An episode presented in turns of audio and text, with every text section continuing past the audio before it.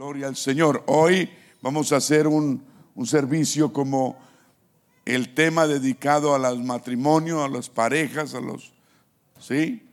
Ah, estamos transmitiéndolo también por el internet ah, para los que están ahorita en cuarentena todavía y no han llegado a la iglesia.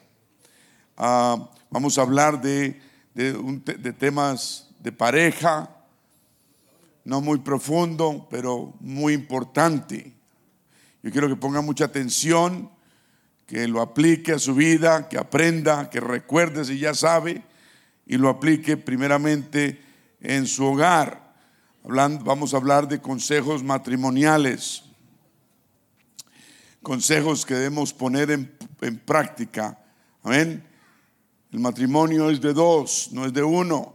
La carga es de ambos. Amén. Señor creó a Adán con sus manos y vio que estaba solo y le hizo una ayuda idónea. ¿Ok? Y después, si hay hijos, pues hay hijos. Si no, es, una, es, una, es, un, es un matrimonio el cual debe alimentarse diariamente. Todos digan diariamente. Amén. Vamos a ver el capítulo 13 de Primera de Corintios.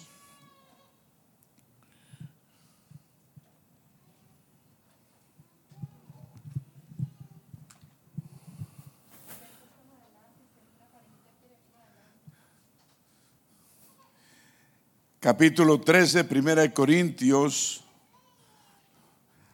Vamos a ir al versículo 4 y habla del amor. Todos digan el amor. El amor es sufrido. Todos digan sufrido. Si hay verdadero amor, tal vez va a haber sufrimiento. El amor es sufrido. El amor es benigno, no maligno, benigno. El amor no tiene envidia. El amor no es jactancioso. Jactancioso, que se jacta, que se enorgullece. No, Señor, no se envanece, no debe haber vanidad. No se hace, no hace nada indebido, no busca lo suyo. El matrimonio no es buscar lo de cada uno. Es un equipo. No, el amor no es no, no hace nada indebido, no busca lo suyo, no se irrita, no guarda rencor. Dígale, dígalo, repítalo. No guarda rencor, no se goza de la injusticia, mas se goza de la verdad. Todo lo sufre, todo lo cree, todo lo espera, todo lo soporta. Amén. Damos gracias, Señor, por tu palabra en esta tarde. Ilumínanos, guíanos, recuérdanos, enséñanos y bendícenos. Queremos tener un matrimonio más fuerte, un hogar más fuerte, una relación más fuerte entre parejas. Ayúdanos, Señor, a aplicar tu palabra, tus consejos bíblicos para poder ser mejores y dar felicidad y recibir felicidad y gozo y paz y armonía, que nuestros hogares sean un, lugar de armonía, de paz, de amor y de mucha fe en ti.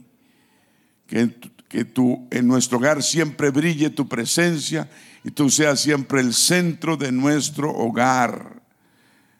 El centro de nuestro hogar. En el nombre de Jesús te lo pedimos. Todos dicen amén. Tengan la bondad y se sientan. Si el tema no es para usted porque usted está soltero o soltera, pues aprenda y sepa en qué se va a meter. ¿Ok? A otros nos tocó ya cuando nos metimos a aprender a las malas. Nadie nos enseñó, nadie nos dijo, porque eran otros tiempos. Gloria a Dios. Una cosa, número uno, es en el, en el matrimonio hay que aprender a estar de acuerdo en estar en desacuerdo. Otra vez, usted tiene que aprender a estar de acuerdo de que no estamos de acuerdo. Y si no están de acuerdo en algo, no es el fin del mundo, ni la segunda y tercera guerra mundial. Simplemente que no estamos en desacuerdo. ¿Me entiende? Eso no acaba nada, eso no es el fin del mundo. La pareja no tiene que estar en desacuerdo en todo, solo deben aprender a estar de acuerdo. They're okay, usted está bien en que estamos en desacuerdo. ¿Están entendiendo? Cosas simples. Tenemos que aceptarnos. La esposa viene de un hogar, el esposo viene de otro. Le han enseñado cosas muy diferentes. Somos personas muy diferentes. Tenemos cosas que tenemos cosas hasta raras. Todos tenemos cosas raras, extrañas. Que a veces decimos, ¿y eso de dónde salió? Pues lo traje de atrás. Mañas. Yo también llegué al matrimonio lleno de mañas. Y, um, y unas las pude quitar y otras las tengo todavía. Pero gracias a Dios porque hay un cónyuge que comprende y entiende. No, en el matrimonio no podemos atacarnos unos al otro. Amén. Entonces no toda pareja está en, en, acuerdo en todo. Es imposible, digan imposible. Y eso está bien. No estar en desacuerdo, en acuerdo en todo, está bien. Pero es importante estar, diga, ok, con las diferencias que haya. No son cosas grandes, no, yo estoy hablando de cosas normales, pequeñas. ¿Está bien? Hay, hay, parejas que, que a uno le gusta sacar la crema dental desde abajo. ¿Cierto? Y al otro le gusta espicharla de arriba. Y es una pelea. Continua. Es que te he dicho que no es desde arriba, es desde abajo. Pero es que mi mamá me enseñó así. Pues no me importa su mamá. Yo ahora soy su mamá. Cuidado con las esposas que quieren ser las mamás. Las esposas deben ser mamás de los hijos, no del marido.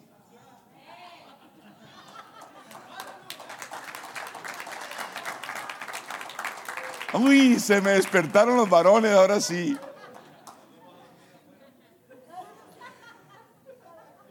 Así nos toque dormir afuera, es la verdad. Y las esposas deben aprender que no son las mamás, sino las mujeres, las esposas del marido. Por eso, y, y, los hijos dejan a los padres y se unirán a su mujer y serán una sola carne dejan a la mamá. Ahora los que se llevan la mamá para el matrimonio es un problema. Es que usted no hace la sopa como la hace mi mamá. Pues apréndase a tomar la sopa mía. Uno no puede estar sacándole en cara a la mujer todo. Amén. Menos mal estamos en confianza. Yo no quiero crear problemas. Yo quiero traer soluciones a los problemas. Y de eso se trata. ¿Cierto? De eso se trata. El amor que uno le tiene a su madre es diferente al amor que uno le tiene a su esposa. Yo, yo con mi esposa nos conocemos hace 43, 44 años. y yo hablo con mi mamá Ah, y, ella tiene 90, a tratarla a veces como una niña. Está bien, yo no trato a mi esposa como una niña. A veces ella le dan celos porque quiere que la trate como una niña. Mi amor, cuando tengas 90 te trato como una niña. Pero yo voy a tener 93, entonces ¿qué vamos a hacer los dos? Los dos niños. Nos toca conseguir una niñera. Aprendamos a estar en desacuerdo. Está bien estar en desacuerdo en las cosas. ¿Ok? Si él es muy apegado a su familia y ella no, déjelo estar apegado a su familia. O déjela estar apegado. Usted no luche con su cónyuge sacándole la familia del corazón. ¿Está escuchando? La familia, unas personas son desprendidas a la familia, papá y mamá, hermanos. Otros son muy apegados. Yo no trato de quitarle la familia a mi esposa porque voy a quitarle algo de ella, una parte de ella. Y estoy haciendo algo imposible. Ella no puede estar conmigo cuando yo le estoy prohibiendo que hable con la mamá. Ni ella prohibiéndome hablar con mi mamá. Yo trato de hablar con mi mamá seguido. ¿no? Mi mamá tiene 90, la mamá de ella tiene 80. Bueno, hay una gran diferencia, 10 años de edad es, diferente. ¿Me está escuchando? Entonces no podemos, tenemos que respetar la mamá del otro. Ay, es que usted se casó conmigo y usted, usted es habladera con su familia. Es parte de la persona, ¿ok? No, no pretenda que la esposa de uno puede estar estar bien con uno en el matrimonio, en el hogar, cuando uno le está quitando algo que ella necesita. O viceversa, ¿cierto? Es algo que llevamos adentro, que uno no puede arrancar del corazón. Vuelvo y repito, hay hombres o mujeres que son más desprendidos, otros que son más apegados. Y no importa si el papá o la mamá de uno ha sido esto o lo otro, y no y, no haya dado un buen ejemplo, no, lo que sea, no importa. La madre sigue siendo la madre, el padre sigue siendo el padre. ¿Entienden esto? Es muy importante. Créame a mí, después de treinta y tantos años de matrimonio. Número dos. Entonces vamos a, vamos a estar de acuerdo en estar en desacuerdo, ¿cierto? ¿Aló? Y no trate de cambiar algo que es imposible cambiar en el otro. Número dos, muchas veces no es cuánto usted gasta en un detalle, es el hecho que usted sacó tiempo para pensar en el detalle y fue y lo compró. A mí no me enseñaron a ser detallista. A mí no me enseñaron a celebrar los cumpleaños, los regalos. Mi esposa creció en un mundo muy diferente al mío.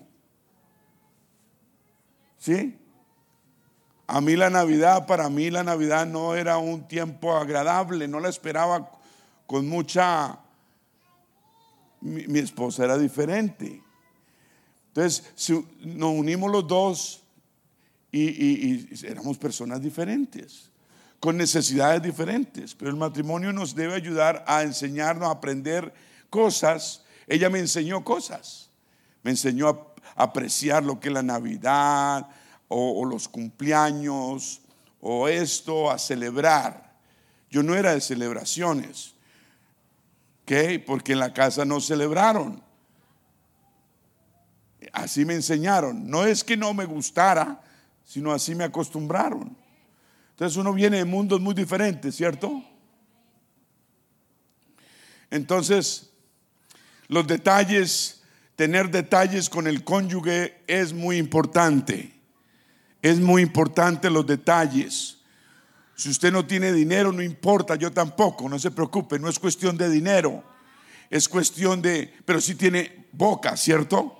Entonces con la boca se pueden dar bonitos detalles se pueden hablar cositas bonitas. Use esa boca para hablar cosas positivas y bonitas. Aprecia a su cónyuge. Cuanto la esposa aprecia a su marido, el marido también aprecia a su marida, a su esposa. Y, se ayudan y se complementan y se dan cumplidos mutuamente. Yo, yo personalmente me aseguro de, que, de que mi esposa no le yo siempre le he contado que no le gusta cocinar, nunca le ha gustado. Gracias, hermano. Vamos la bienvenida a la familia López Juárez. Aquí está, parece que Guillermo López. Guillermo López. ¿Dónde está Guillermo López? Un aplauso a Guillermo López. Llegó tarde, pero llegó el papelito. Bueno, ¿en qué iba? Oh, en que no le gusta cocinar, sí. ¿Cómo empezamos? Nos casamos. Ella no había cocinado nunca nada en su vida. Bien. Yo ya vivía aquí hacía cuatro años, ya había aprendido a medio cocinar. Y lo poco que yo sabía se lo enseñé a ella. Yo como aprendí, pues mi mamá me mandaba cartas. Y en la carta recetas que ella hacía a mano, cómo hacer el arroz, cómo hacer unos frijoles, cómo hacer esto. Y yo seguía las instrucciones y aprendí a, cocinar. Yo le enseñé a ella lo poco que sabía y ella tomó y, me ha alimentado desde entonces. Y cocina y, hay que apreciar el trabajo que la dama, la esposa hace en el hogar. Cuidar los niños, cuidar la casa, lavar, planchar, tener el hogar limpio. Muy importante para todo esposo que su hogar esté limpio un hogar limpio. Todo esposo, varón, hombre anhela unos niños bañaditos, limpios, peluqueados, bien presentados. Es parte de nosotros. Amén. Tenemos que esforzarnos en eso. Y debemos apreciar a nuestro cónyuge cuando hace tantas cosas. La mujer hace cien mil cosas mientras uno hace diez. Esa es la verdad pero tenemos unos trabajos nosotros especiales que hacer que ella no hace, pero ella, Dios le ha dado algo muy especial a las mujeres que para, para ser complemento del esposo, ¿me está escuchando? Es, es una ayuda idónea, ideal. Ok. Esto no estoy diciendo que usted se, se, tenga que salir de aquí esta tarde y irse a buscar con quién casarse. Uno, uno no se casa con cualquiera uno se casa con la persona que no podría vivir sin ella. No es, ay, con esta yo podría vivir. Ese no es. Uno se casa con alguien que no puede vivir sin esa persona. ¿Me está entendiendo? ¿Sí están entendiendo? Los que no han aterrizado, aterricen. Entonces, ¿cómo usted enamoró a su esposa? Punta de notitas, de, de palabritas bonitas, bueno, mantenga ese amor con lo mismo. Exprese, exprese su cariño por su cónyuge. Ay, es que yo no soy nada demostrativo, pues aprenda a demostrar. Si su esposa, su esposo necesita esas palabras de apoyo, palabras de aceptación, hay personas que necesitan más palabras de aceptación que otras, pues usted es nuestra responsabilidad darlas.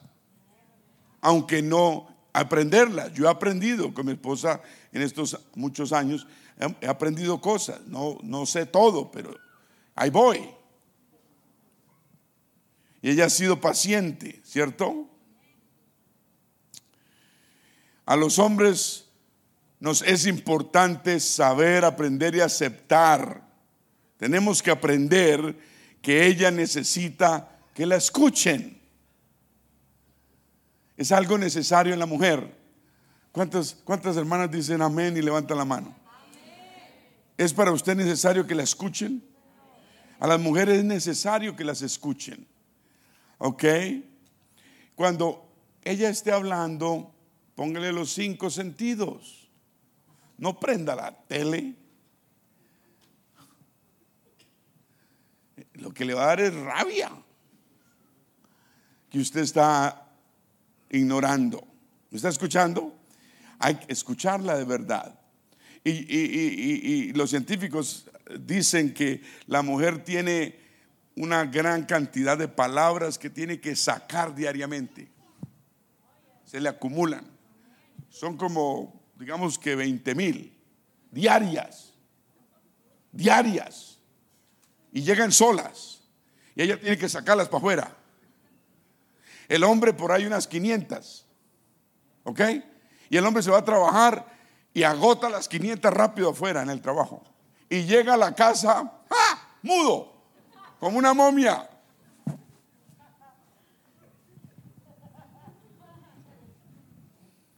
Y ella tiene 20 mil adentro que está cargada y quiere descargar.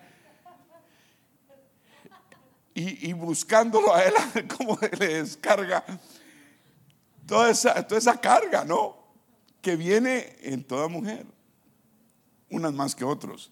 Pero el problema es que son acumulativas.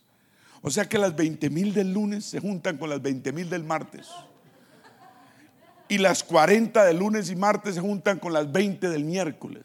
Y ya el miércoles usted no tiene como el lunes 20 mil, sino tiene 60 mil. El problema será multiplicado usted tres veces.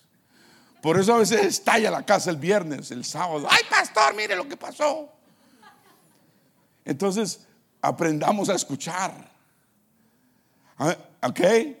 La tempestad pasa cuando la persona se descansa hablando. Es que tiene tantas cosas adentro. ¿Ok? Entonces vamos a, ser más oidores, ¿cierto? Los varones dicen amén. Amén. Tres amenes y, el resto qué. Si usted tiene a su marido al lado, dígale, oiga, diga, comprométase delante de Dios. Cuando escuche a su esposa, escúchela de verdad. Una mujer que no la escucha se siente relegada, se siente abandonada. ¿Me está escuchando? Uno, tiene, uno es muy diferente a la mujer, uno piensa muy diferente. Usted no juzgue a su mujer de acuerdo como usted es, porque somos hombres. Y la mujer no debe juzgar al marido de acuerdo como es ella, porque ella es mujer. Debemos aprender a conocernos uno al otro. Y también por otro lado, las esposas necesitan entender, aceptar que el esposo necesita tiempo para sí mismo. Ah, así se me quedaron calladitas. Ok, por un lado, ella necesita ser escuchada y por otro, él necesita tiempo para él. A veces quiere estar a solas. Ahora, es bueno que esté a solas, pero con, con cuidado. Pero si, quiere estar a solas, de, a solas, que no se tenga que encerrar en el baño para estar a solas. No, estar a solas. Si quiere ir de pesca, pues que vaya y pesque. Pero eso sí, cuando vuelva necesita, ser amable, cordial y venga silbando. Porque si no pesca nada y viene como un ogro echando chispas, ¿para qué va a pescar? Ir a jugar un partido de fútbol. No hay nada malo en eso. A menos que pierda el partido y llegue como un tigre. Ya tenemos problemas, ¿no? El deporte debe ser para divertirse uno, ¿no? ¿Cierto? Para que traiga gozo, paz. ¿Ok? Entonces, cada uno necesita su tiempo, ya necesita ser escuchada, él necesita también tener su tiempo a solas. Digan todos, déle el espacio. No lo tome mal. Si él quiere estar a solas un rato, quiere meditar, quiere, permítale eso. ¿Aló? Ok. Una de las quejas más grandes en los matrimonios es que la esposa dice, es que no me escucha. No me escucha. Una de las casas más grandes. Y Dios nos dio no una oreja, nos dio dos. Tenemos que usarlas. ¿Cuál es la solución? Bueno, los hombres no oímos como oyen las mujeres. Así que nosotros no oímos, nosotros no entendemos como las mujeres entienden. ¿Comprendo? Entonces la esposa debe aprender a hablar claro. Todos los varones digan, hable claro. ¿Les da miedo o qué? Hable claro.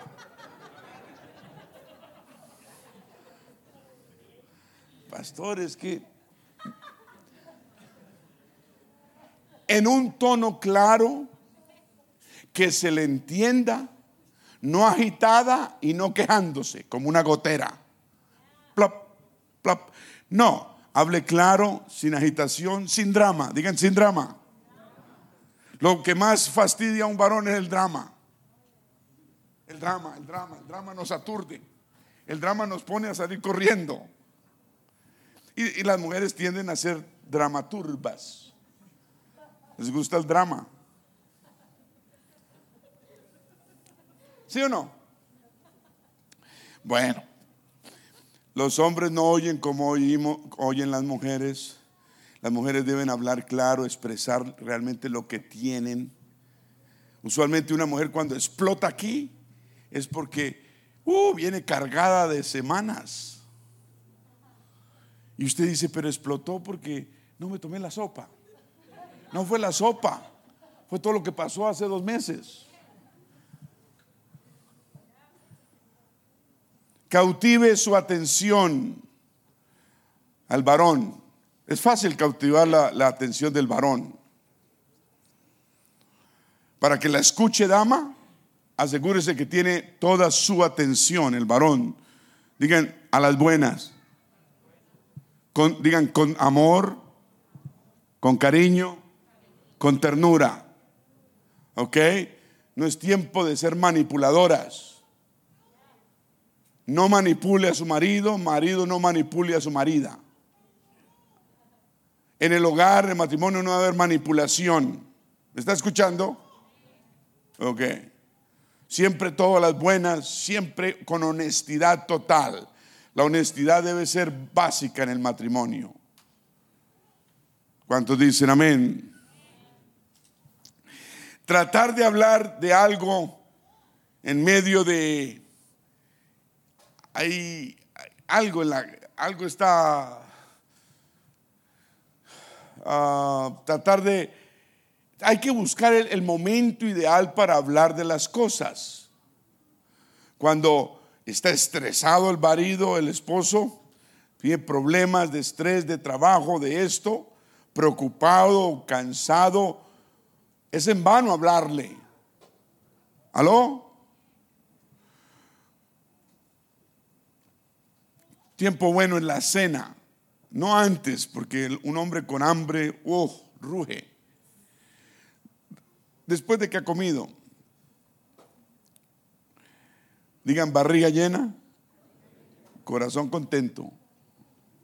Yo no sé cómo van a traducir eso. Dama, vaya al punto. No me lo dé por alrededor. Uno está esperando a que vaya al punto. Vaya al punto, al punto del asunto. No es fácil. Vaya rápido al meollo del asunto, a lo importante. Aprenda a decir lo que necesita, digamos que en 30 segundos. Digan 30 segundos o menos. No lo alargue. ¿no? Si, si más conversación se necesita, sí debe haber un diálogo, pues se sienta la pareja a dialogar y hablar del asunto, porque el tema amerita algo, ¿cierto? Entonces debemos sacar tiempo para dialogar continuamente entre pareja. Escúcheme, el diálogo, el hablar, el conversar es crucial en la pareja. Ella le va a decir al esposo exactamente lo que desea, lo que le hace falta, lo que necesita, para que el esposo entienda realmente, comprenda y ponga su mente en, en una sola cosa que tiene que trabajar él no le tire una cantidad de cosas porque uno no haya cuál agarrar primero. Amén. Tírele una. Y uno por una, una por uno, ahí va. ¿Cierto? Ah, si usted quiere que algo cambie en el matrimonio, dígalo clarito, dígalo en amor, no imponga las cosas no las imponga la fuerza, porque a la fuerza se pueden hacer por un par de días y después vuelven a, lo mismo. Evite decir es que, decir cosas como, yo creo que, me parece que, es mi opinión que. Al esposo, cuando escuche eso, interpretará eso que no es tan importante para usted porque usted le parece, usted cree. ¿Está escuchando? Entonces uno lo escucha y uno dice, ah, pero no es tan importante lo que ella quiere. Y que no depende de él. ¿Por qué? Porque usted está dando solo su opinión y no le está pidiendo algo conciso. ¿Me están entendiendo? Entonces no hable por encima, diga, es mi necesidad. Yo sé que necesito esto así. Yo sé, yo ya, yo entiendo, eso lo tengo ya clarito. No diga mi opinión es. Amén. Y cuando usted lo diga, ya, lo dijo, y no diga más. Deje que, que entre, que al fondo. No discuta más el asunto, ore, pídele a Dios que le dé sabiduría a su esposo. A veces la esposa, por solo seguir y seguir y seguir, el marido pierde el interés de actuar. Amén. No es la cantaleta, es el momento en que usted lo dice y cómo lo dice. ¿Ok? Y va a traer una, una actitud de, de, de, de obrar en él. ¿Cuántos dicen amén? Y cuando están de acuerdo en algo, no hable más de lo mismo, del mismo asunto, solo espere que se den las cosas. Una cosa, uno de los problemas muy grandes en los matrimonios es que uno trate de cambiar al otro. Uno cambiar al otro, es que lo tengo que que, cambiar. Porque los problemas que usted tiene con su cónyuge son problemas que usted tiene con usted mismo. Amén. Cuando tratamos de cambiar al otro, le estamos dando el mensaje, le estamos diciendo es que lo que eres no es suficiente. Y eso crea que un distanciamiento una. Polarización. ¿Ok? No puede dar ese mensaje. Es que usted no es suficiente. Eso no motiva a que nadie cambie. Lo achica y se empeora el asunto. ¿Comprendo? No, hay que motivar para cambiar. No trate de cambiar al cónyuge. A nadie le gusta que le insinúen que uno es poco o no suficiente. Eso es malo. Aprenda a orar por su cónyuge. No trate de cambiarlo. Aló. Dios sí cambia. Y cuando Dios cambia, Dios sí transforma. ¿Ok? Tampoco le den la cabeza con la Biblia. No, Dios es amor. Ore y Dios le va a cambiar la manera de ser al esposo. O al contrario, a la esposa. Esto es, de, esto es uno y uno, ¿cierto? Entonces, vamos, en vez de tratar de, obligar a cambiar a la persona, vamos a orar por la persona, ¿cierto? Y a que nos dé Dios sabiduría, diga sabiduría. Vea el problema de falta de diálogo en el matrimonio como un problema grave.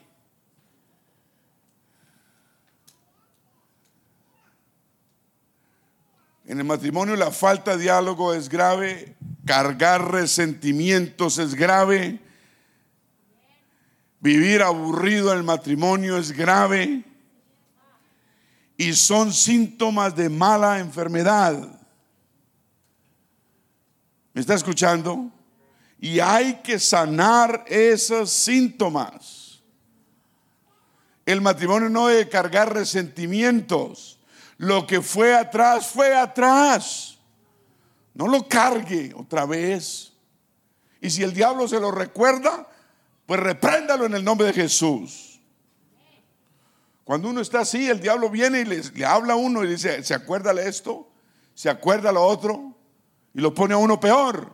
Entonces deje escuchar la voz del enemigo, que solo viene a matar, robar y destruir el matrimonio. Y con el matrimonio los hijos. ¿Me está escuchando? Entonces la falta de diálogo es un problema grave.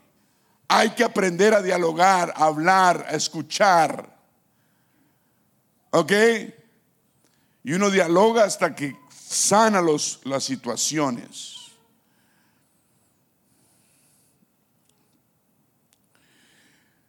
¿Cuántos creen que en el matrimonio se puede discutir? Sí, discutir algo no quiere decir que, como alguien le dijo, no, mi marido y yo somos inseparables. Digo, ¿verdad? Ay, qué bueno. Sí, cuando peleamos, ni siquiera la policía nos puede separar.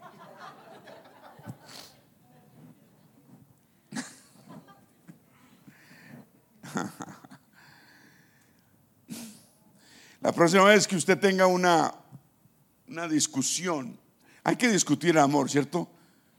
Dice la Biblia, airaos, pero no pequéis. Airaos, usted puede poner un poquito colorado, pero cuidado con lo que dice. Cuidado con los botones que aprieta. Deje de hablar del pasado. Si la otra persona se equivocó en el pasado, eso quedó atrás. Y si la persona se arrepintió, eso quedó bajo la sangre del Señor Jesús. Y no tenemos derecho en sacarlo afuera. ¿Me está escuchando? Usted no puede estar sacando cosas de atrás. Si Dios lo perdonó, lo olvidó también. Él escoge olvidar. ¿Cuántos dicen gloria a Dios? Un aplauso al Señor.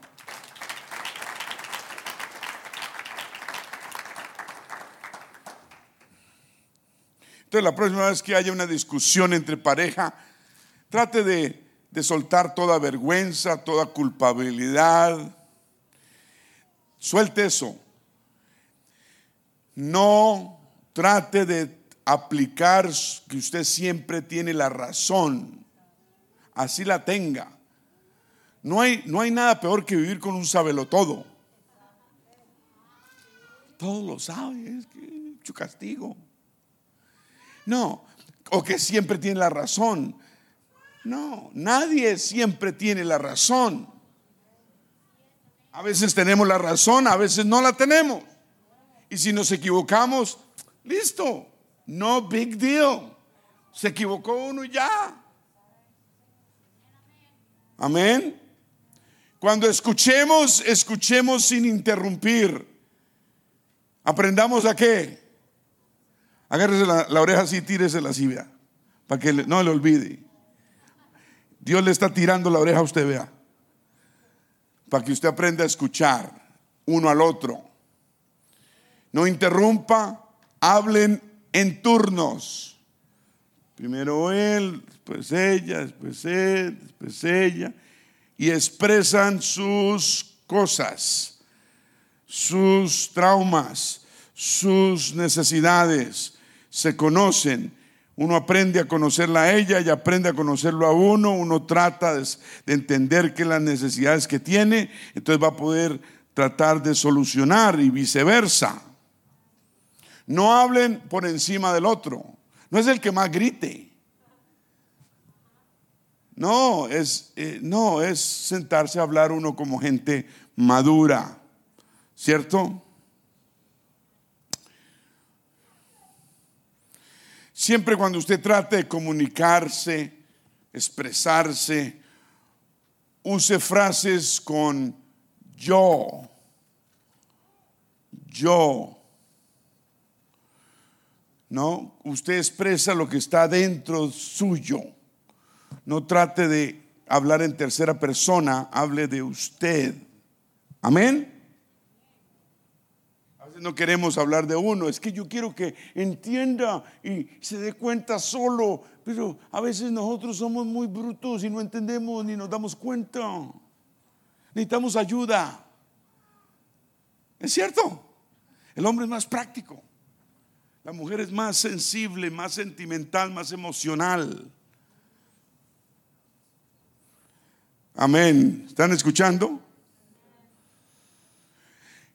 La responsabilidad del cónyuge no es leer su mente ni adivinar lo que usted piensa. No. ¿Sí? No. Es que ella ya llevamos juntos 10 años, debe conocerme, debe saber lo que yo pienso. Nadie sabe lo que usted piensa. Nadie. Si usted no lo expresa, ¿cómo va a saber uno? Estos son obstáculos muy grandes para poder tener una comunicación abierta y honesta. Entonces, olvídese que la otra persona ya sabe. ¿Me está escuchando? No suponga cosas. Oh, es que él ya sabe, es que él ya sabe, él ya sabe, o ella ya sabe. Eso va a crear más resentimientos, rabias y frustraciones en la relación. Entonces exprésese con yo, yo, mi corazón, mis sentimientos, mis sentimientos. Esto, ves que mire lo que está pasando, mire cómo me siento, mire cómo me miro, mire cómo...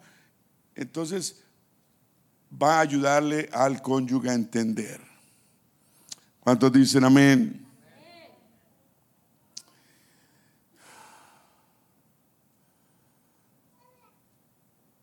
Seamos responsables de nuestros argumentos. ¿Ok? Eh, en toda situación, la mayoría de veces ambos tenemos responsabilidad, ¿cierto? No trate de responsabilizar al otro. No, todos tenemos responsabilidad, ¿cierto? Ambos. No culpemos tampoco a la otra persona. ¿No? En el matrimonio, si ambos no ganan, ambos pierden. ¿Están escuchando? Aquí no es quien gana, aquí no es una pelea de boxeo. ¿Quién tumba al otro? No, es ambos tienen que ganar. ¿Cierto? Y Dios nos ayuda a lograrlo, ¿cierto? Por eso debemos aprender a ser, todos digan, justos. Justos. En el hogar debe haber justicia. Nunca ser injustos. El uno con el otro. Nunca ser injustos. El uno con el otro. Entonces, en el hogar hay muchas responsabilidades. Debemos ser justos cuanto se trata de responsabilidades.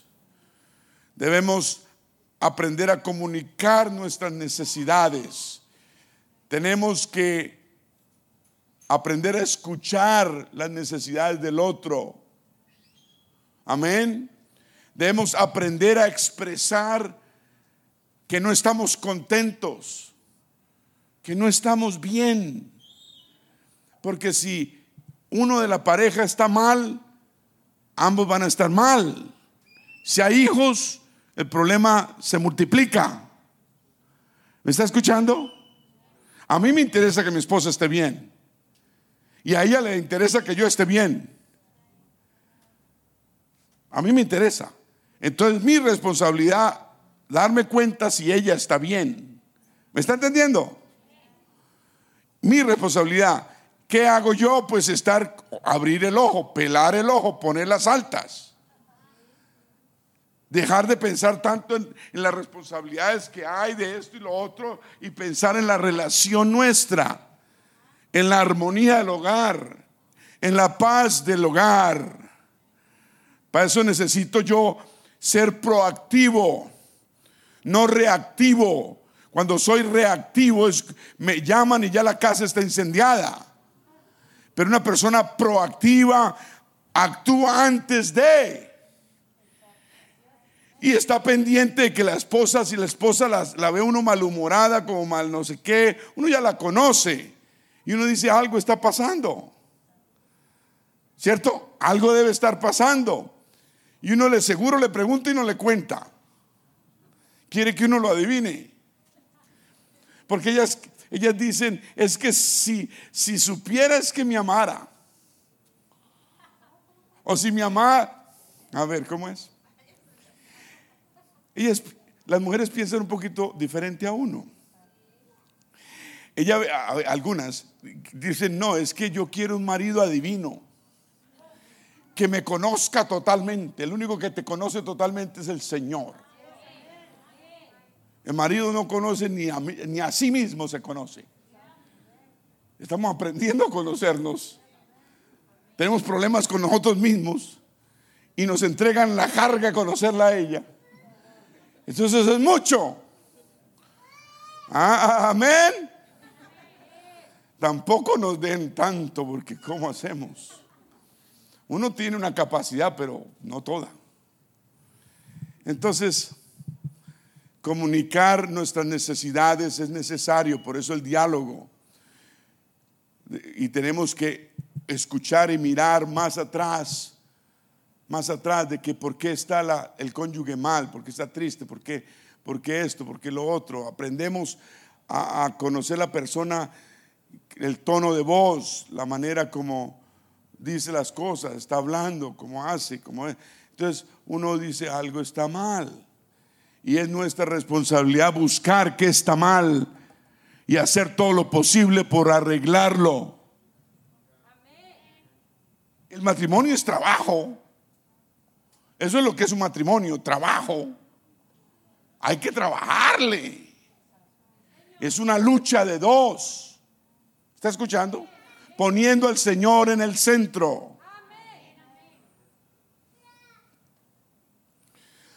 Hay que hablar de las finanzas. El esposo se preocupa más de las finanzas y ¿qué hace un esposo preocupado por las finanzas? Se queda callado. Se queda callado, ¿cierto? Las mujeres quieren hablar y uno quiere callar. El, marido tiende a, a comérselo, a comérselo, a comérselo, solo, ¿cierto? Pero no es el momento de, apartarse uno, de alejarse, de evitar el tema, de, cargar esa carga solo. El diálogo ayuda a, que haya ideas. Las mujeres, Dios les pone ideas. Y cuando uno habla las cosas, uno descansa. No carguemos cosas que debemos cargar, que, no tenemos que cargar solos. ¿Me está escuchando? No, porque es una carga que pesa mucho y, nos bloquea. Y bloquea cómo actuamos, cómo miramos nuestros hijos ya, la esposa, el hogar. Porque el problema que traemos adentro nos está agobiando. La esposa es para conversar las cosas juntos.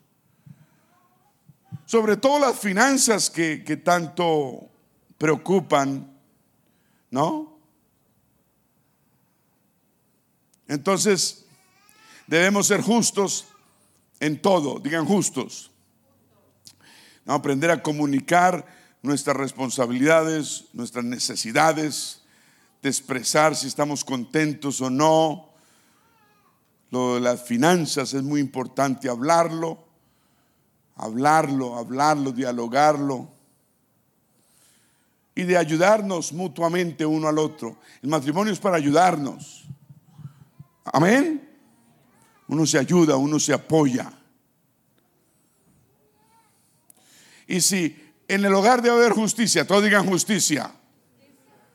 Y si no hay justicia en su hogar, eh, es un problema grave. No podemos ser injustos en el hogar. Debe haber justicia. Debemos ser ecuánimes, balanceados.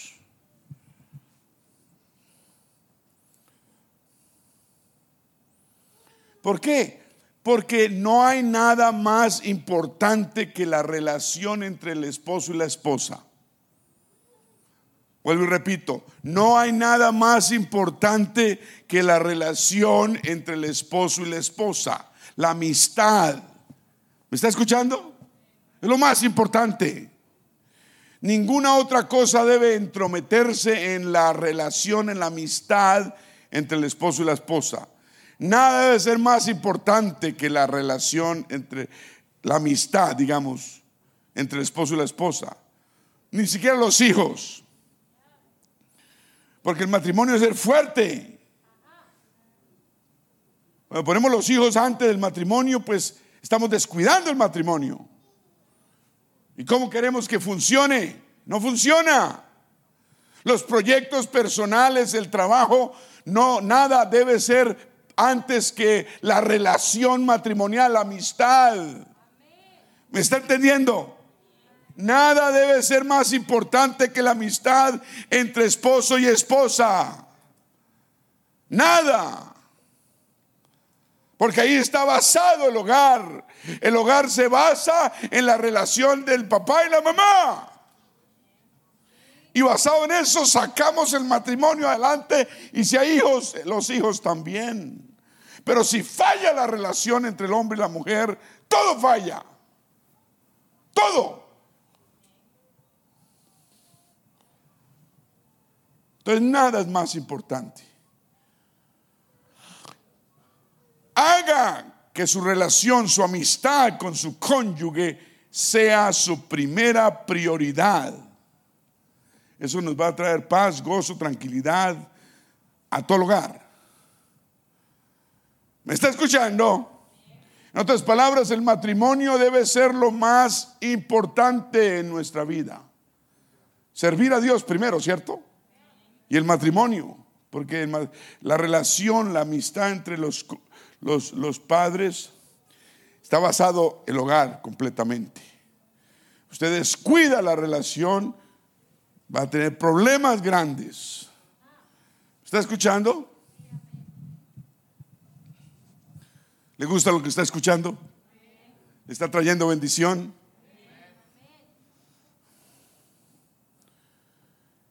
En su hogar, las interacciones entre ustedes, esposo y esposa, deben ser agradables.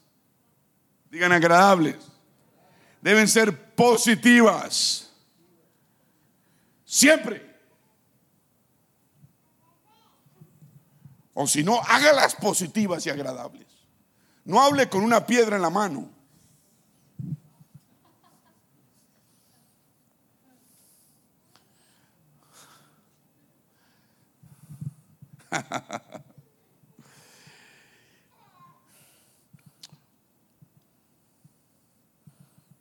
si su cónyuge lo trata a usted o la trata a usted con delicadeza, con dulzura, con suavidad, con control propio,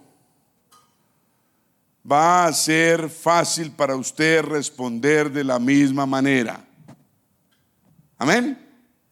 Si a uno lo tratan con dulzura, suavidad, delicadeza, pues va a ser más fácil uno tratar a la otra persona con lo mismo, ¿cierto? Entonces aprendamos a tratarnos siempre con delicadeza, dulzura, suavidad y control, digan control propio. Para pelear se necesitan cuántos. Una persona, uno de los dos que quiere pelea, el otro tiene que calmarse. Porque uno de los dos se cansa de, de pelear o de gritar o de patalear. Pero si este se prende también, pues imagínate, terminan llamando al pastor. Gracias a Dios aquí no pasa eso, ¿cierto? Es por si acaso, para que no pase. Entonces, siempre el trato debe ser que dulce, delicado, suave, en paz, con la palabra de Dios, con el Señor en nuestro corazón siempre.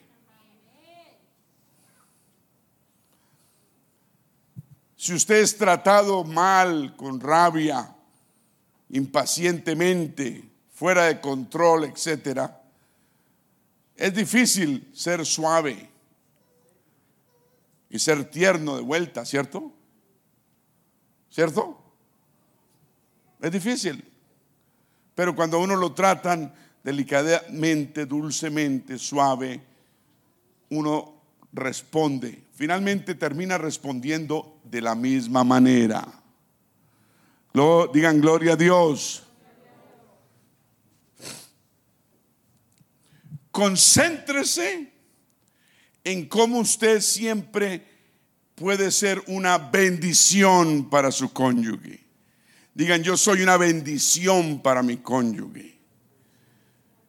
Debemos ser bendición para el cónyuge. Y usted va a ser una bendición para su cónyuge y para su matrimonio. Ese es el pensamiento, ser una bendición. Yo quiero ser una bendición para mi esposa, mi esposa quiere ser una bendición para mí y los dos somos bendecidos. Y Dios honra eso.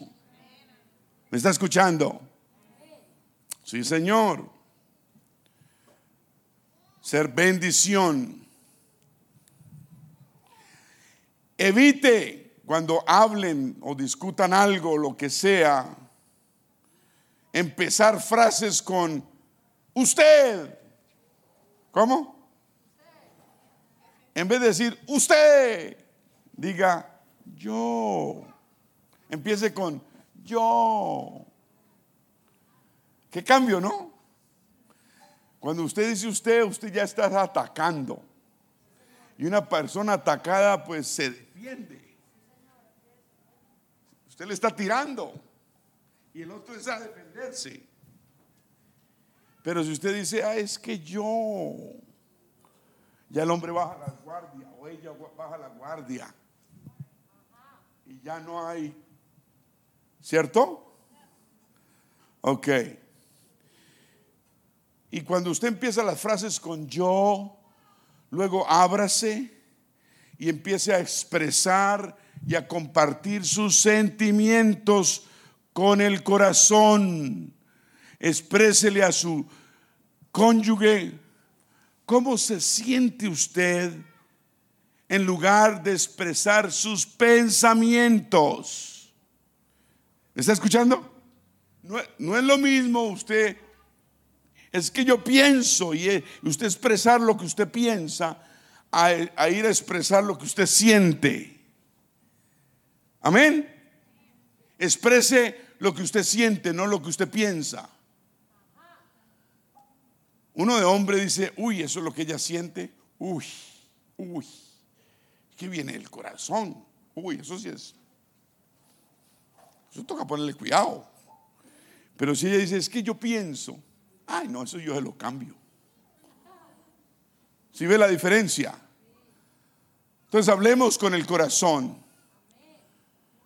¿Cuántos dicen amén?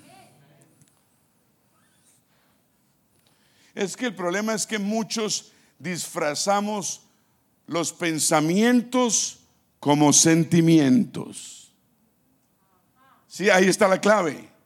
No confunda sus pensamientos con sus sentimientos.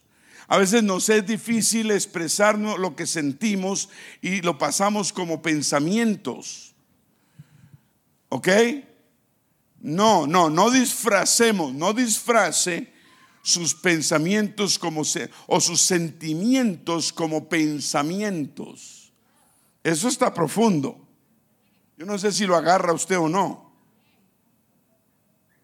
¿Ok? No es lo que usted piensa, es lo que usted siente.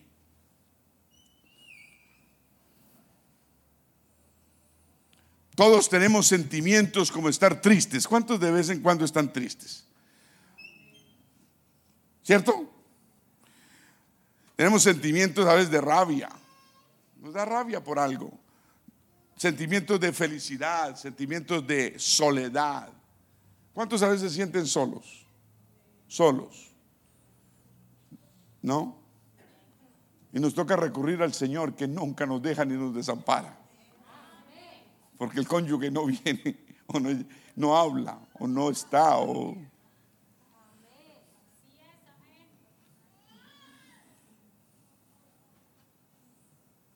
Cuando usted de cónyuge aprende a compartir, diga compartir sus sentimientos profundos, eso va a crear una comunicación profunda entre los dos y más conexión, diga conexión, más simpatía con el otro y compasión. ¿Sí entienden? Es compartir. venimos de lugares muy diferentes. Las mujeres también han sufrido mucho, los hombres hemos sufrido mucho de diferentes formas. Venimos de, a veces de hogares trágicos donde nos ha ido mal y traemos heridas y traumas y traemos cosas. Los varones nos tratamos de guardarla, guardarla. La mujer trata tal vez de sacarla para sanar. No, pero somos personas, por eso la comunicación es tan importante. Compartamos nuestros sentimientos profundos. Abrámonos. La mejor persona para uno abrirse es su cónyuge. Porque si uno no confía en su cónyuge, ¿en quién confía? Dios nos ha dado una ayuda idónea. ¿Aló? ¿O no? Y el varón también es una ayuda idónea. Entonces aprendamos a confiar uno en el otro, que uno comunicándose, y uno a través de los años de matrimonio, uno aprende a sacar, y a través de la vida uno le, pronto le llegan cosas de atrás. A mí me han llegado cosas a los 40, 45, 50, 55, cosas de atrás que uno dice, ¿y eso dónde está? Y entonces uno lo saca y lo comparte con su esposa, yo. Y, empieza uno a analizar, y eso de dónde vino, y eso que, cómo me ha perjudicado en la vida, cómo me ha hecho pensar de una forma u otra, y por qué pasó, y a entender y a perdonar uno el que le hizo daño tal vez en el pasado. Tenemos que aprender a perdonar. No importa el que nos haya hecho daño, tenemos que aprender a perdonar porque el perdón es reflejo del amor de Dios. Dije, el perdón es reflejo del amor de Dios. Si, el Dios, si Dios nos perdonó, nosotros debemos emanar amor. Eso no quiere decir que la persona que te hirió en el pasado y te hizo tanto daño no merece castigo de parte de Dios. Sí merece y lo va a obtener. Pero uno no debe seguir amarrado a una persona que ya le hizo daño y uno manteniendo esos sentimientos negativos contra la persona está amarrándose a esa persona. Y lo que uno quiere es soltarse de esa situación. Y la única forma de soltarse es perdonando. ¿Cuántos han sido libres al perdonar? Levante su mano si usted ha perdonado a personas que le han hecho daño y usted hace, dele un aplauso al Señor en victoria. El perdón libera. El perdón sana. Dios es juez y no es deudor de nadie. Y la persona que te hizo daño va a recibir lo que se merece de mano de Dios, no tuya. Suelta esa cuerda en el nombre de Jesús y serás feliz. Tendrás la paz que el Señor sabe darte. ¿Cuántos dicen amén? Entonces, hay sentimientos genuinos. Es genuino estar triste un día. Estos días han sido tristes, ¿no? Lluvia, gris, frío, tristes, ¿no? Como que le dan a uno ganas de ponerse a llorar. no tanto, ¿cierto? No, no, no tanto. El gozo del Señor mi fortaleza es. No, pero el día, yo le ayer le dije, gorda, qué día tan gris, ¿no? Y uno mira para afuera y está lloviendo, y un frío, y arriba todo wow. Cuando sale el sol como que le cambia a uno algo. Es, es, es, normal uno estar de vez en cuando triste, estar caído, ¿no? El cónyuge no tiene que estar 100% todos los días. Entonces, si, si el cónyuge está, aprenda a, ¿cierto? Hay días tristes. A veces las hormonas, a veces eh, el tiempo menstrual de la mujer, eso, eso cambia el ánimo de la, de la esposa, de la mujer. Lo cambia. ¿Están escuchando? Nosotros no, no nos da eso. Nosotros no entendemos. Pero cambia la hormona, las hormonas, el cuerpo, el organismo, todo, la, mujer cambia en ese periodo de tiempo antes, mientras y después. Eso es trágico. Estoy hablando de unos 10 días. Imagínate, un tercio de cada mes. Entonces los hombres debemos pensar que, ok, tenemos que ayudar y colaborar a la esposa, ser más entendidos. Amén y, ser más receptivos y decir, ay, sí, porque la mujer cambia, cambia, cambia en su, en su, su manera de, de, de ver las cosas.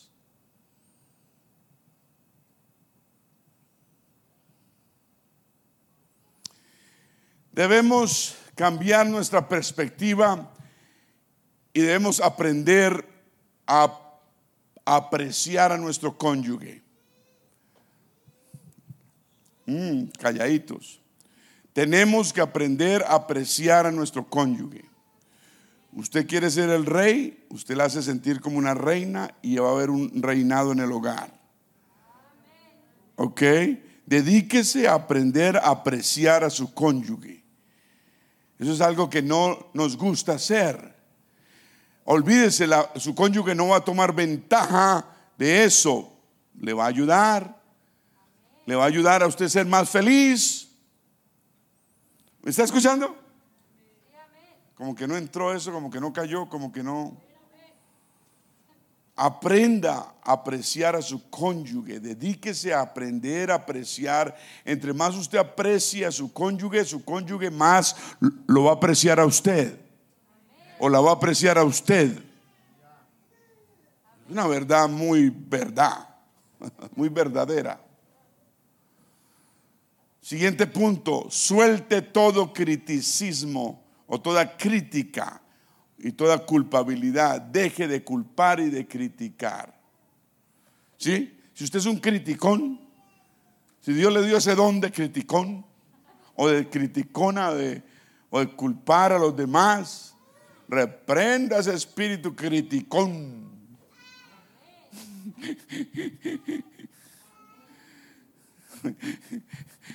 Sí. Uno, en el matrimonio uno puede estar criticando, uno está haciendo un daño. Acuérdese que somos equipo. El esposo y la esposa son equipo. Cuando uno pierde, ambos pierden. Aquí no es quien gana. Esto no es una pelea de boxeo.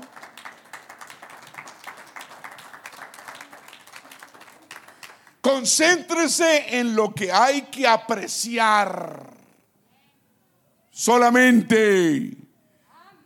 Mire, mire, ay, es que este, esta botella está medio, medio llena. No, diga, está casi llena, vea. Le falta un potitico para que esté completa. Hable positivamente. ¿Me está escuchando? Deje la criticadera.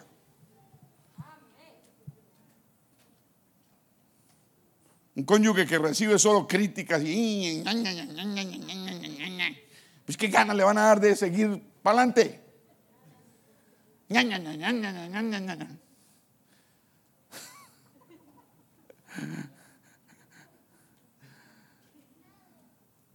Muy importante como pareja sacar tiempo especial. Esta es la época de los novios, ¿cierto? Y así usted lleve 50 años casado, usted sigue siendo novio y novia. El noviazgo no ha acabado. ¿Aló? E, entonces, saque tiempo especial uno para el otro. ¿Sí?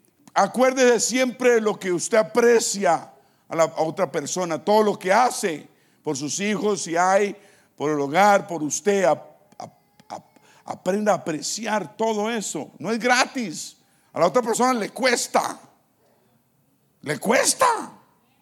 Y si una persona nadie lo aprecia, pues ganas le, se le quitan las ganas.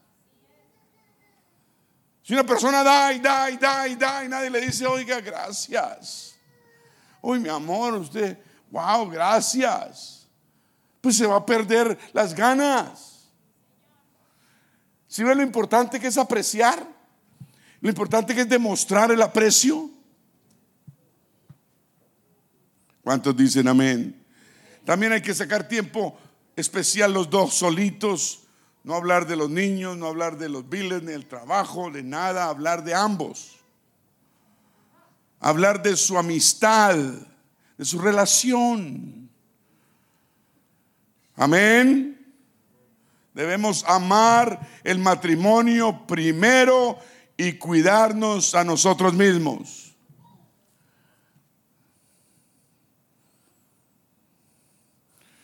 muy malo dejar de interesarnos el uno por el otro.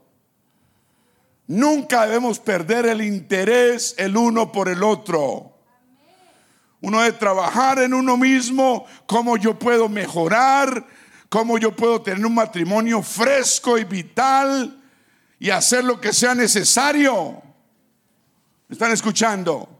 Tenemos que poner de nosotros. No es solamente ir, trabajar, traer el cheque, ponerlo en la mesa y echarse uno en el sofá.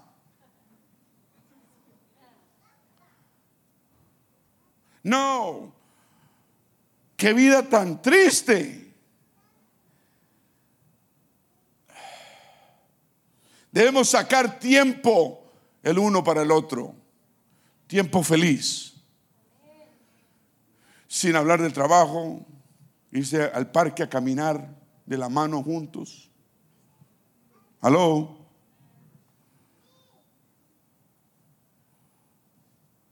Yo agarro a mi esposa de la mano cada rato, cada vez que puedo. ¿Sí o no? Poquito, pero sí. Ahorita que estamos enfermos los dos, agarramos de la mano y decir, mm, ¿y ahora? ¿y ahora? Bien. Y ella decía, bien. Yo, listo. ¿Qué va a pasar? Pues no sabemos. Dios está en control. ¿Ah? Es que dos tienen mucho más fuerza que uno. No ella tirando para lado. ¿No? Echando las ah, la cobija. Yo conseguí una cobija Saqué una cobija de un closet porque yo necesitaba mi cobija, ¿no? Como yo tenía fiebre, en cierto momento a ella le daba, en otros momentos, a ella, le daba calor, a mí me daba frío. Entonces la misma cobija no funciona. Entonces yo saqué mi propia cobija. Y, y, bueno, pero, eh, pero siempre saber que hay un, hay, hay un equipo y que somos equipo y juntos somos fuertes. El Señor dice, donde hay dos o más unidos en mi nombre, ahí estoy yo. Somos multitud delante del Señor. Ella podía coger su cobija y tirar para, para esta pared y yo coger mi cobija y tirar para la otra y decir, ¿y ahora qué? No. Era tiempo de qué? De unirnos. ¿Me está escuchando? Debemos sacar tiempo libre juntos. ¿No? Y si uno a comerse una hamburguesa algún lado. No importa si uno saca los cupones y, ya, y se va con los cupones para... Nosotros sacamos cupones y vamos a comer una hamburguesa. O sea, pero sacamos tiempo juntos. Bonito, ¿no? Y nos comemos las papitas juntos. Tomarse la mano es importante. Compartir, comprometerse, reír juntos. En el matrimonio hay que mantener el buen humor. Dios le da buen humor a unos, a otros no. El buen humor es bueno, es necesario. Yo cuando estoy así como medio, a mí me salen por ahí chistes raros y uno se ríe y en vez de ponerse uno a llorar se ríe y uno le entra la confianza más, ¿no? Más fe. ¿Sí o no? Porque Dios se, Dios se place y obra es en la fe, no en el llorar. ¿Cierto? Dios obra es que con fe. Y en la risa viene la fe porque hay confianza. Es decir, me río porque no está en mis manos, está en las manos del Señor. Pase lo que pase. No estamos solos. Dios está con nosotros. Y Él está en control. Y eso le trae a uno una paz que pasa todo entendimiento. La paz del Señor. Cuando empezamos a llorar y a pensar en la tragedia, nos olvidamos de Dios y empieza la fe decae, nos viene el caos. Pero pensamos en las cosas buenas, amables, de buen nombre, lo que es digno de alabanza. Eso nos entra fe y eso nos da unas ganas de salir adelante. Un aplauso al Señor.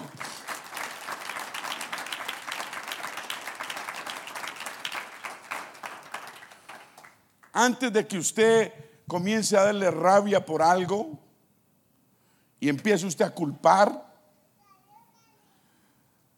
tome respiración profunda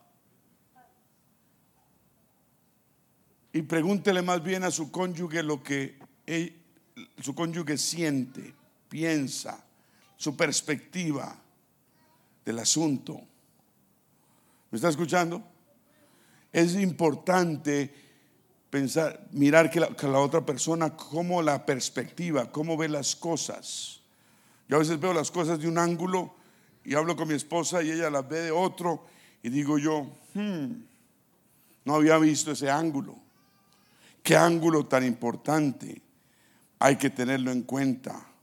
Y muchas veces el ángulo de ella es el ángulo correcto. O me ayuda a mirar otro ángulo tercero para ver bien la perspectiva.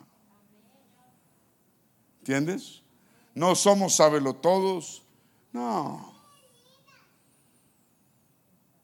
Amén.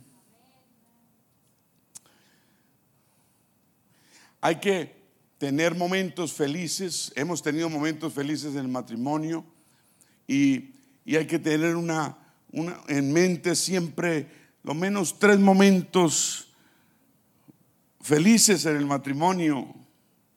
Y hay que revivir esos momentos. No olvidarnos. Uno tiende de humano a olvidarse de lo bueno y acordarse de lo malo. ¿Está escuchando? Matrimonio debemos mantener en mente cosas buenas revivirlos en nuestra mente. Eso nos ayuda a salir adelante. Cuando pasamos situaciones duras y vea cómo Dios nos sacó. Yo me siento con mi esposa y recordamos cosas del pasado y cómo, y miramos atrás y, y vemos qué nos tocó hacer, cómo fue la situación y vemos cómo Dios obró y vea, nos sacó de esa situación. Y decimos, wow, Dios es grande, ¿no? Debemos recordar siempre la mano de Dios en nuestras vidas. Eso lo llena uno de fe. ¿Me están escuchando? Usted puede cambiar su relación usando frases como, te amo, te, te, te entiendo. Digan, te entiendo. Lo siento. A ver, practiquemos. Lo siento. Es difícil, ¿no? Los hombres, les da, a ver, los hombres. Lo siento. ¿En dónde lo sientes? en la billetera.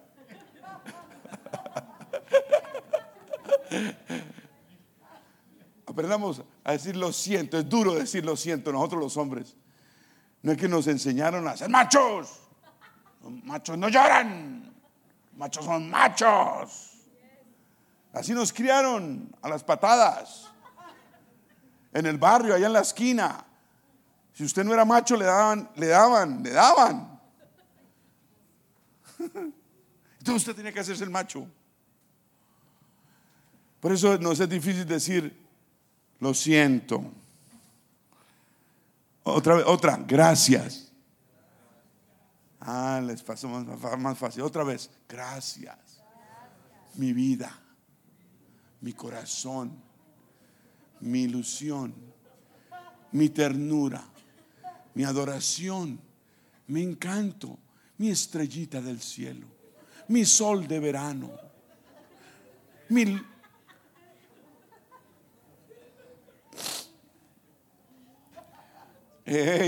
son palabras mágicas. Digan mágicas. Nosotros no somos adivinos, pero podemos ser magos. Usando palabras mágicas. Mágicas, son mágicas, hacen magia. Pero dígalo con el corazón, ¿ok? No voy a ser hipócrita. Porque ella la pilla, ella se da cuenta.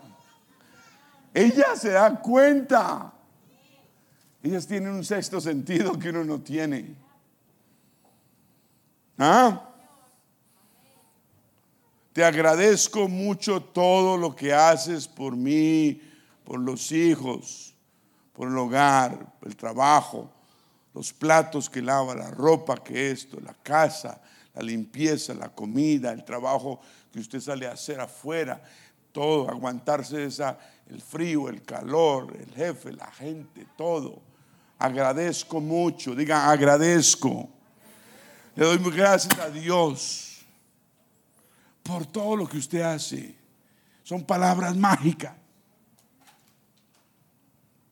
Aprendamos a apreciar nuestro cónyuge lo menos cinco veces al día. Ay, se rascan unos, dicen, uy, ¿cómo voy a hacer yo? Pues, pues si tira cinco al menos va a ser una o dos. Pero si tira una o dos no hace ninguna. Aprenda a apreciarlo. Digan de corazón, sinceramente. Hágale cumplidos. ¿Sabe qué son cumplidos? Piropos. Hágale cumplidos. Cómo le luce la falda, la, la blusa, el peinado. Amén lo pispa que está. Digan cumplidos. A veces a, los maridos no hay que hacerle muchos cumplidos porque los creen mucho.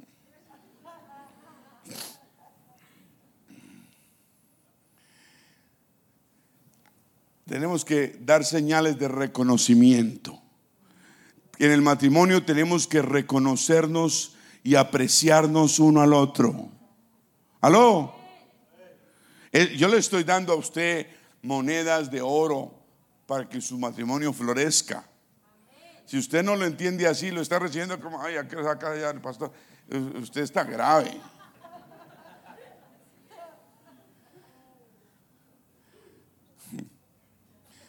Yo, yo, yo, quiero que usted sea más feliz aún de lo que es. ¿Me está escuchando?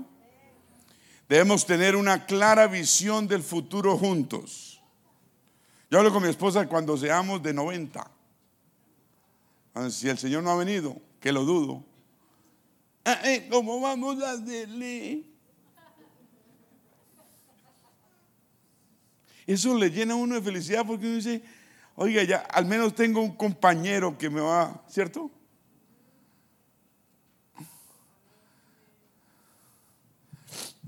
Eso es importante.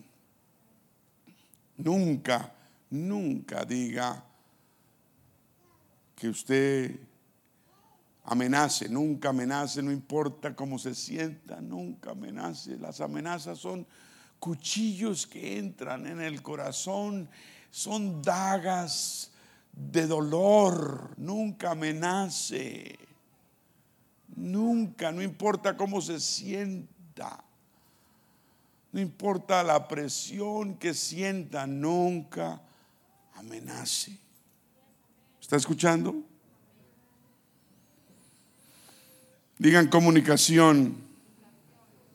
Tiempo juntos y comunicación son esenciales para fortalecer el matrimonio. Tiempo juntos y comunicación. Escúcheme, escúcheme.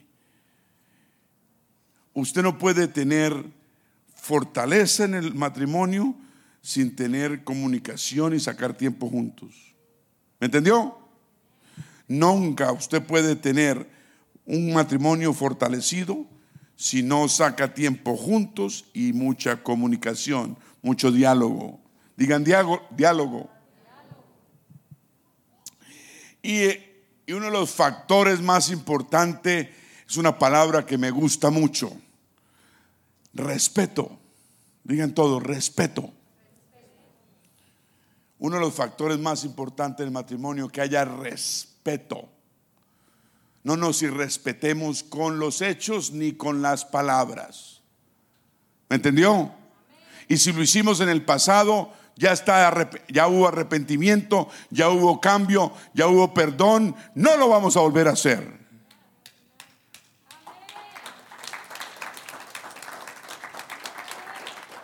No lo vamos a volver a hacer. ¿Ok? Digan respeto. Respétese el uno al otro, en todo sentido. Evite toda clase de abuso verbal. Guárdese de los insultos, no insulte. Usted quiere insultar a alguien, váyase para un potrero y, y ojalá se encuentre con un toro bien salvaje y pelee con él.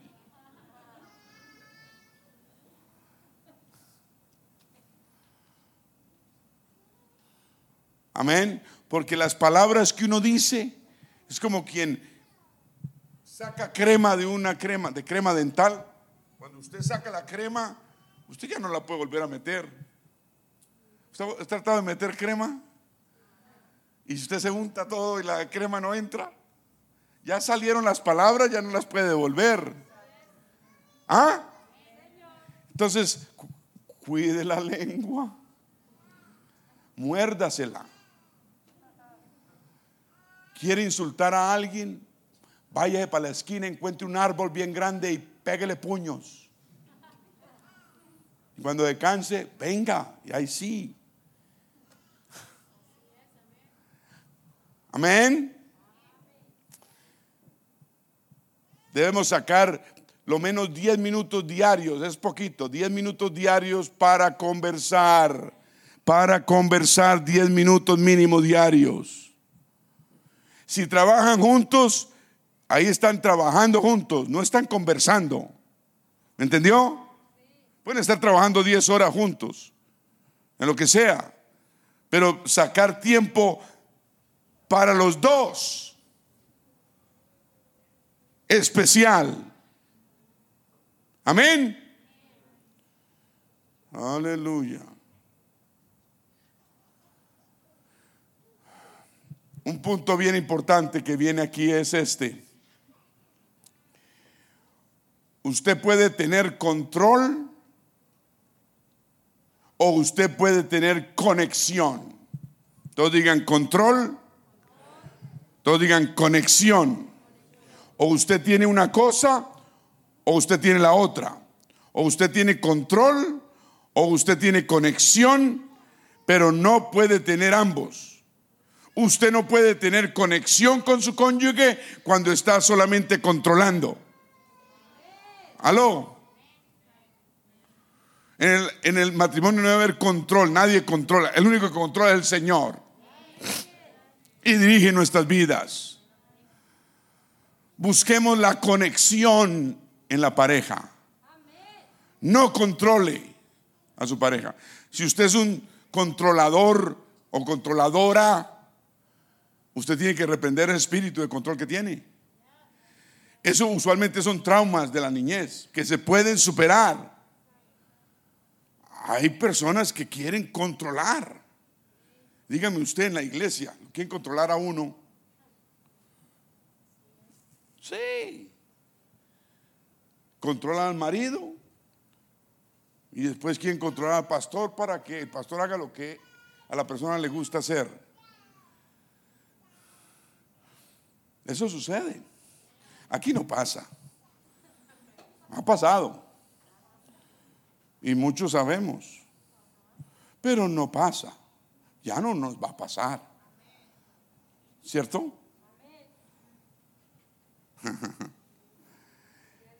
Gloria a Dios. Entonces, ¿qué? O control o conexión. Debemos buscar qué? Conexión. No es controlar. Una persona controlada es una persona que se siente esclava. Esclava, esclava, esclava, esclava. Y nunca va a ser feliz. Tal vez le corre un año, dos años, tres años, pero va a ir el día que quiere la independencia. ¿Aló? Debe haber conexión. Busque siempre la conexión, nunca controle ni manipule su pareja. Estoy hablando de cosas buenas. Cada semana trate de sacar un, hacer un date. Diga date. Una cita. No importa si se llevan los cupones a McDonald's. Claro que preferiblemente no. No sea tan taca-taca. Métase la mano al drill y váyase a un restaurante más o menos. Nosotros con mi esposa tenemos un restaurante en Harrisburg. Se llama Family Restaurant. Un restaurante, buena comida, griega, barata, platos de 6, 7, 8 dólares, abundante, rica. No tiene uno que gastar mucha plata. Lo atienden a uno bien, es sencillo el restaurantico. A veces, nos vamos ah, y, pasamos un tiempo solitarios. ¿Ok? Y, usualmente viene el tema de la iglesia y decimos, estamos tratando de tener un, un ratito de paz para los dos, ¿cierto?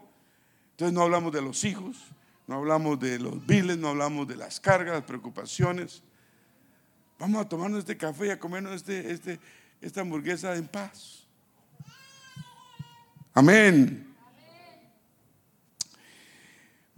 Eh, busque actividades donde ambos puedan interactuar, hablar o reír juntos. Muy importante reír. Amén.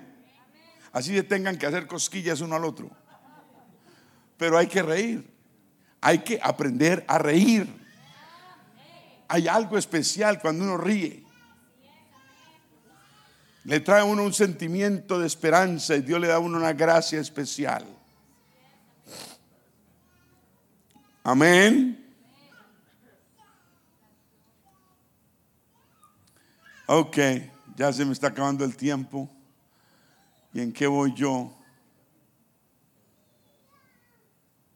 El, matrimonio debe, un matrimonio saludable debe tener una mezcla de tiempo individual, cada uno debe tener su tiempo individual, tiempo entre familia y solos. ¿Agarraron? Tiempo individual, cada uno con su tiempo. Tiempo de familia, en pareja y solitos de familiar, digo yo, con los hijos o la familia y solitos. ¿Me está escuchando? Aleluya. Acérquese, diga, lean in, acérquese, acérquese. No eche para atrás, no se aparte, no se distancie. No, no importa la presión, acérquese, ábrase, hable, cuente, comunique. Muy importante. ¿Cuántos dicen amén?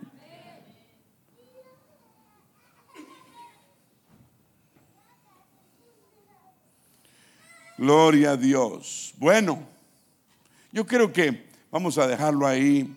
Los niños están entrando. Ahorita vamos a pasar a un momento especial. Ah, mi esposa tiene una idea. A ver, venga, esposa mía.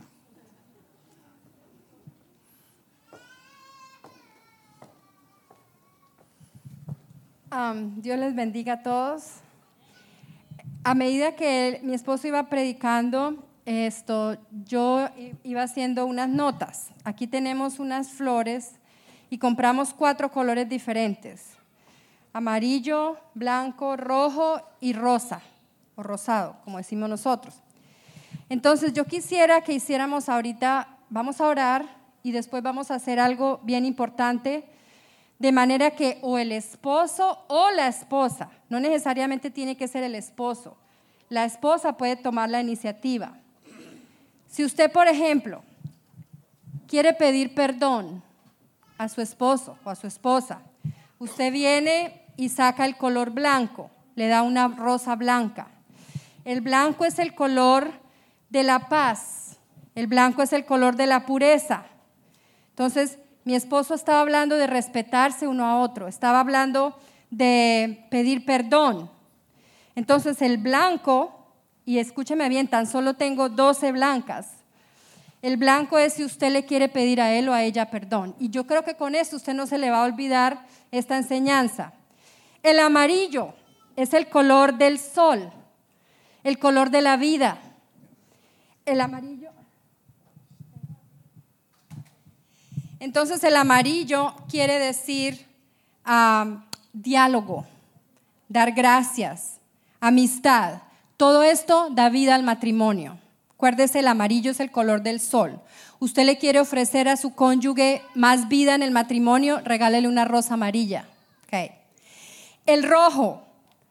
El rojo es el color de la sangre.